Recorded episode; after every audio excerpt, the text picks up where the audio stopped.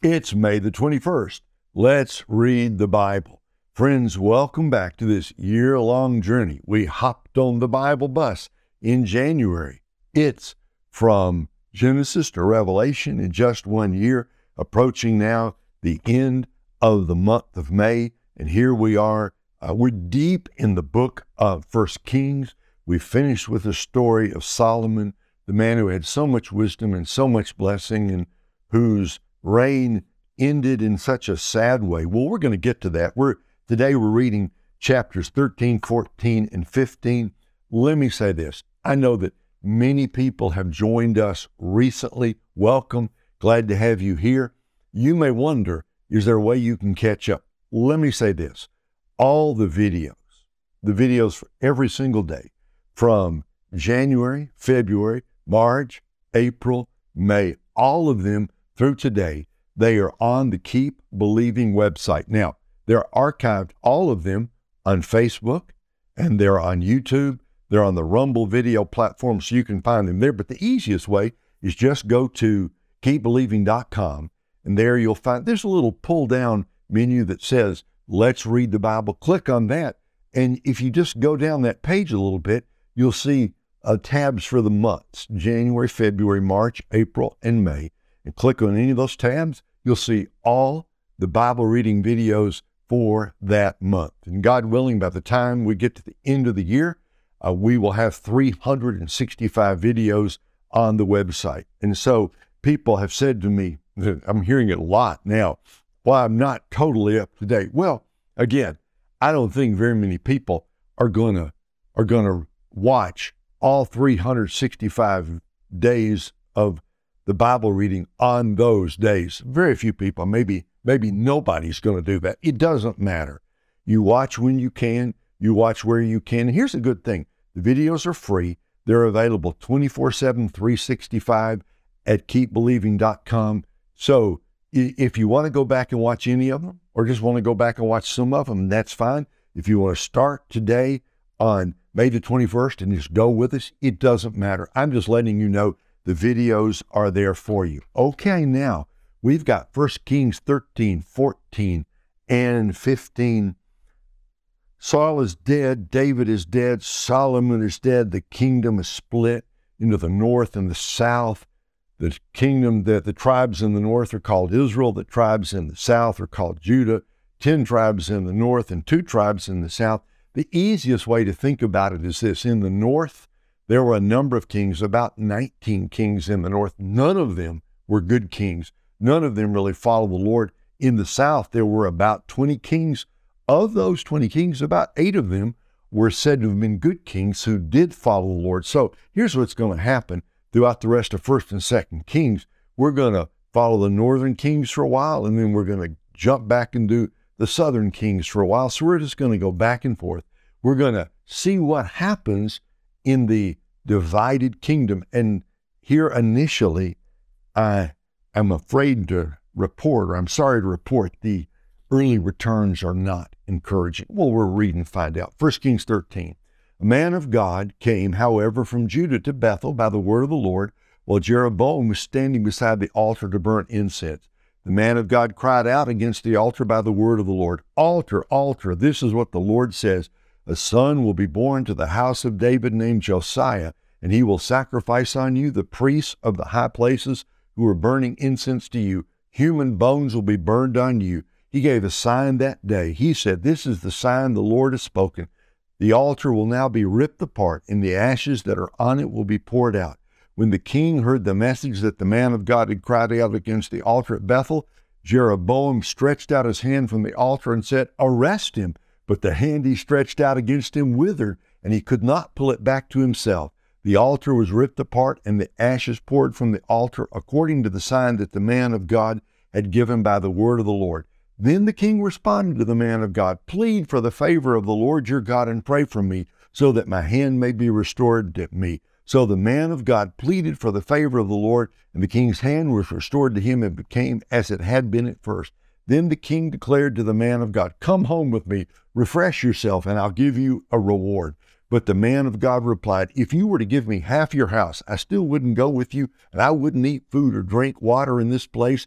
For this is what I was commanded by the word of the Lord. You must not eat food or drink water or go back the way you came. So he went another way. He did not go back by the way he had come to Bethel. Now, a certain old prophet was living in Bethel.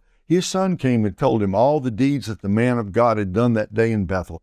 His sons also told their father the words he had spoken to the king. Then their father asked him, Which way did he go? His sons had seen the way taken by the man of God who had come from Judah. Then he said to his sons, Saddle the donkey for me. So they saddled the donkey for him, and he got on it. He followed the man of God and found him sitting under an oak tree. He asked him, Are you the man of God who came from Judah? I am, he said.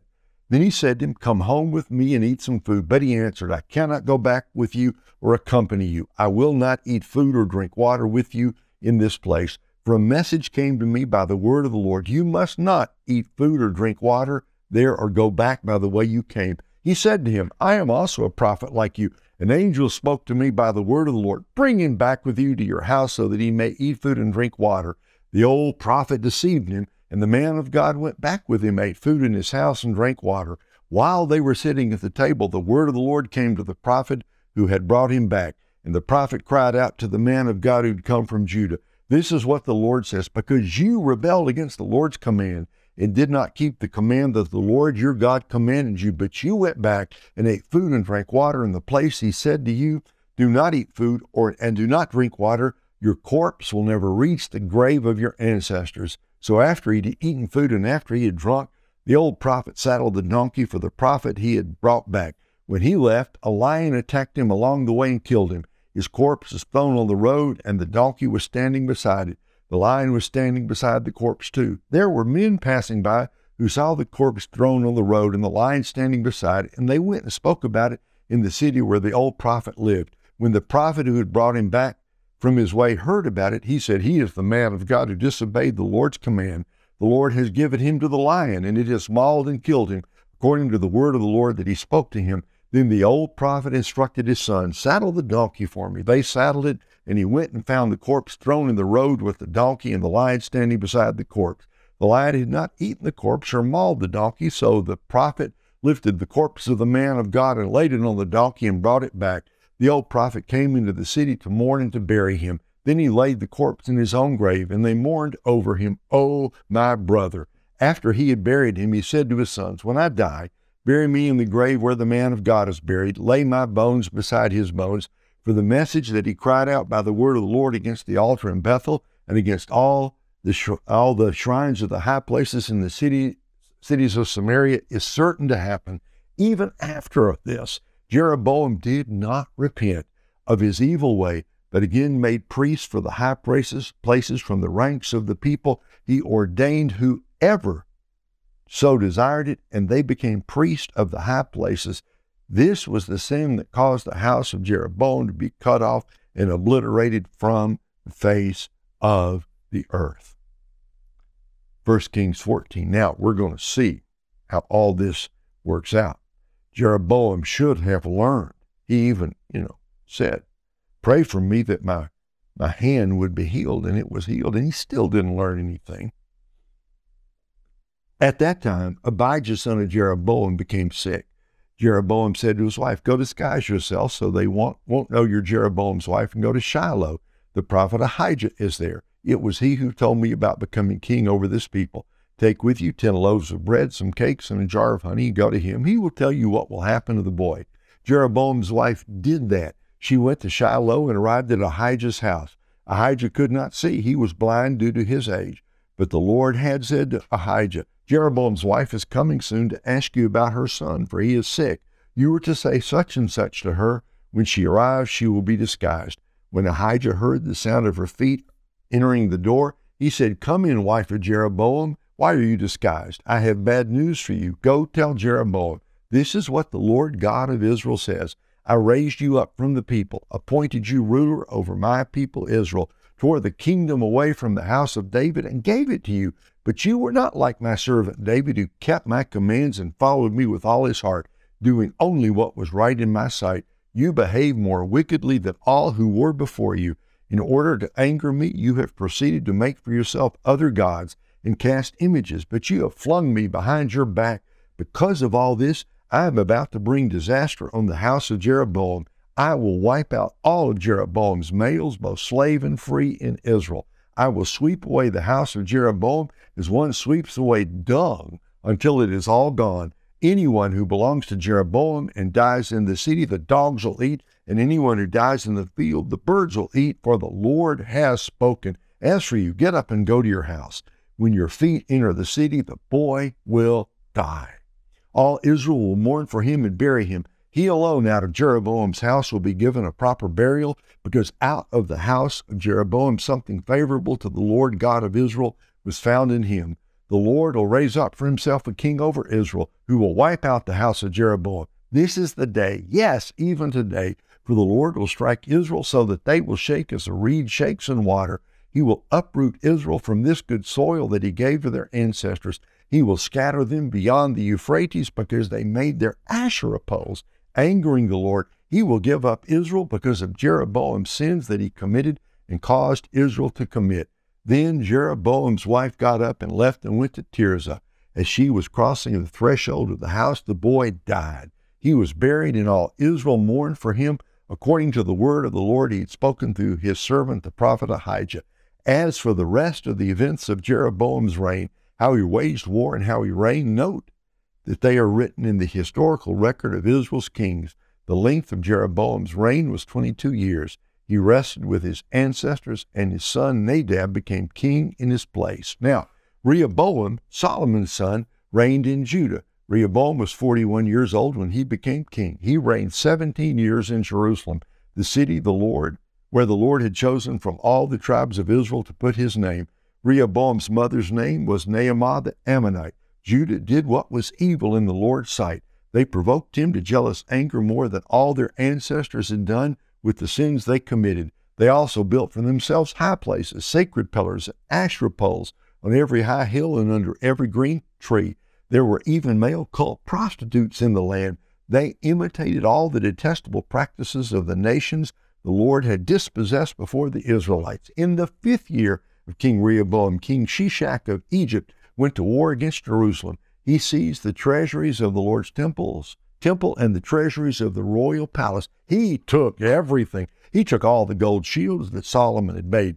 King Rehoboam made bronze shields to replace them and committed them into the care of the captain, captains of the guards who protected the entrance to the king's palace. Whenever the king entered the Lord's temple, the guards would carry the shields, then they would take them back to the armory. The rest of the events of Rehoboam's reign along with all his accomplishments, are written about in the historical record of Judah's kings. There was war between Rehoboam and Jeroboam throughout their reigns. Rehoboam rested with his ancestors and was buried with his ancestors in the city of David. His mother's name was Naamah the Ammonite. His son Abijam became king in his place. 1 Kings 15. Through most of that last chapter, we were following events in the north. And then we got to the end of Jeroboam, and then Rehoboam. Now, he has died. He is really not any better than Jeroboam. But now, let's read and see what's going to happen. We're down in Judah now. In the 18th year of Israel's king Jeroboam, son of Nebat, Abijam became king over Judah, and he reigned three years in Jerusalem. His mother's name was Maacah, daughter of Abishalom. Abijam walked in all the sins his father before him had committed, and he was not wholeheartedly devoted to the Lord his God as his ancestor David had been. But for the sake of David, the Lord his God gave him a lamp in Jerusalem by raising up his son after him and by preserving Jerusalem. For David did what was right in the Lord's sight, and he did not turn aside from anything he had commanded him all the days of his life, except in the matter of Uriah the Hittite. There had been war between Rehoboam and Jeroboam all the days of Rehoboam's life. The rest of the events of Abijam's reign, along with all his accomplishments, are written in the historical record of Judah's kings. There was also war between Abijam and Jeroboam. Abijam rested with his ancestors and was buried in the city of David. His son Asa became king in his place. In the twentieth year of Israel's king Jeroboam, Asa became king of Judah and he reigned 41 years in Jerusalem. His grandmother's name was Maacah, daughter of Abishalom. Asa did what was right in the Lord's sight, as his ancestor David had done. He banished the male cult prostitutes from the land and removed all the idols that his ancestors had made. He also removed his grandmother Maacah from being queen mother because she had made an obscene image of Asherah. Asa chopped down her obscene image and burned it in the Kidron Valley. The high places were not taken away, but Asa was wholeheartedly devoted to the Lord his entire life. He brought his father's consecrated gifts and his own consecrated gifts into the Lord's temple silver, gold, and utensils. There was war between Asa and King Baasha of Israel throughout their reigns. Israel's king Baasha went to war against Judah. He built Ramah in order to keep anyone from leaving or coming to King Asa of Judah. So Asa withdrew all the silver and gold that remained in the treasuries of the Lord's temple and the treasuries of the royal palace and gave it to his servants. Then King Asa sent them to Ben Hadad, son of Tabrimon, Tabrimon, Tabrimon, son of Hezion, king of Aram, who lived in Damascus, saying, There is a treaty between me and you, between my father and your father. Look, I have sent you a gift of silver and gold. Go and break your treaty with King Baasha of Israel, so that he will withdraw from me. Ben Hadad listened to King Asa and sent the commanders of his armies against the cities of Israel. He attacked Ijon, Dan, Abel, Beth Maacah, all Chinnereth, and the whole land of Naphtali. When Baasha heard about it, he quit building Ramah and stayed in Tirzah. Then King Asa gave a command to everyone without exception in Judah, and they carried away the stones of Ramah and the timbers Baasha had built it with. Then King Asa built Geba of Benjamin and Mizpah with them. The rest of all the events of Asa's reign along with all his might, all his accomplishments, and the cities he built, are written in the historical record of Judah's kings. But in his old age, he developed a disease in his feet. Then Asa rested with his ancestors and was buried in the city of his ancestor David. His son Jehoshaphat became king in his place. Nadab, son of Jeroboam, became king over Israel in the second year of Judah's king Asa. He reigned over Israel two years. Nadab did what was evil in the Lord's sight and walked in the ways of his father and the sin he had caused Israel to commit. Then Baasha, son of Ahijah of the house of Issachar, conspired against Nadab. Baasha struck him down at Gibbethon of the Philistines, while Nadab and all Israel were besieging Gibbethon. In the third year of Judah's king Asa, Baasha killed Nadab and reigned in his place. When Baasha became king, he struck down the entire house of Jeroboam. He did not leave Jeroboam any survivors, but destroyed his family according to the word of the Lord he had spoken through his servant Ahijah the Shilonite. This was because Jeroboam had angered the Lord God of Israel by the sins he had committed and caused Israel to commit. The rest of the events of Nadab's reign, along with all his accomplishments, are written in the historical record of Israel's king, kings. There was war between Asa and King Baasha of Israel throughout their reigns. In the third year of Judah's king Asa, Baasha, son of Ahijah, became king over all Israel, and he reigned in Tirzah 24 years. He did what was evil in the Lord's sight, walked in the ways of Jeroboam and the sin he had caused Israel to commit. Now, did you have trouble keeping track of all that? we're going from the south to the north and then from the north to the south. And you feel like you kind of need a little chart here third year of this king, seventh year of this king. But basically, the writer's just going back and forth to show us how the word of the Lord is being fulfilled. I mean, God said, Jeroboam, because you turned away from me, I gave you, I gave you the northern ten tribes, and you blew it, buddy. Your entire family is going to be wiped out. And so it was done. God used one bad king to wipe out the family of another bad king. In the meantime, down south, there was a good king who had a wonderful son, a good king by the name of Asa, who reigned for many years, and just shows you in bad days, God can raise up good men. Bad days, God can raise up godly men. In bad days, in times of cultural decline and rebellion and revolution, God can raise up good men. That ought to give us hope. And those good men sometimes will have good sons who will follow them as Asa had Jehoshaphat. We're going to read Jehoshaphat's story uh, a little bit later Just be encouraged. Be encouraged. The darker the night, the brighter the light shines. God never leaves himself without a witness in the world. Hold on to that fact. We're going to come back to that again just in two or three days. God never leaves himself without a witness in this world. You may be the only one in your family who's a Christian, but you are the one. You are God's man. You are God's woman. You were put in that classroom. You were put in that office. You were put in that factory. You're put on that street. You're put in that subdivision. You're put in that village. You're put in your own family. Go and shine the light of God. You can make a difference. If God can use Asa, if God can use Jehoshaphat, he can certainly use you today. Lord, we pray for that spirit, the bold spirit of Asa and the spirit of good King Jehoshaphat. May that spirit be in us today to live boldly for you. In Jesus' name, amen. Go out and have a great day, folks. Come back tomorrow. Come back tomorrow. got yeah. Guess who we're going to meet? We're going to meet a mountain man. You don't want to miss that. See you tomorrow.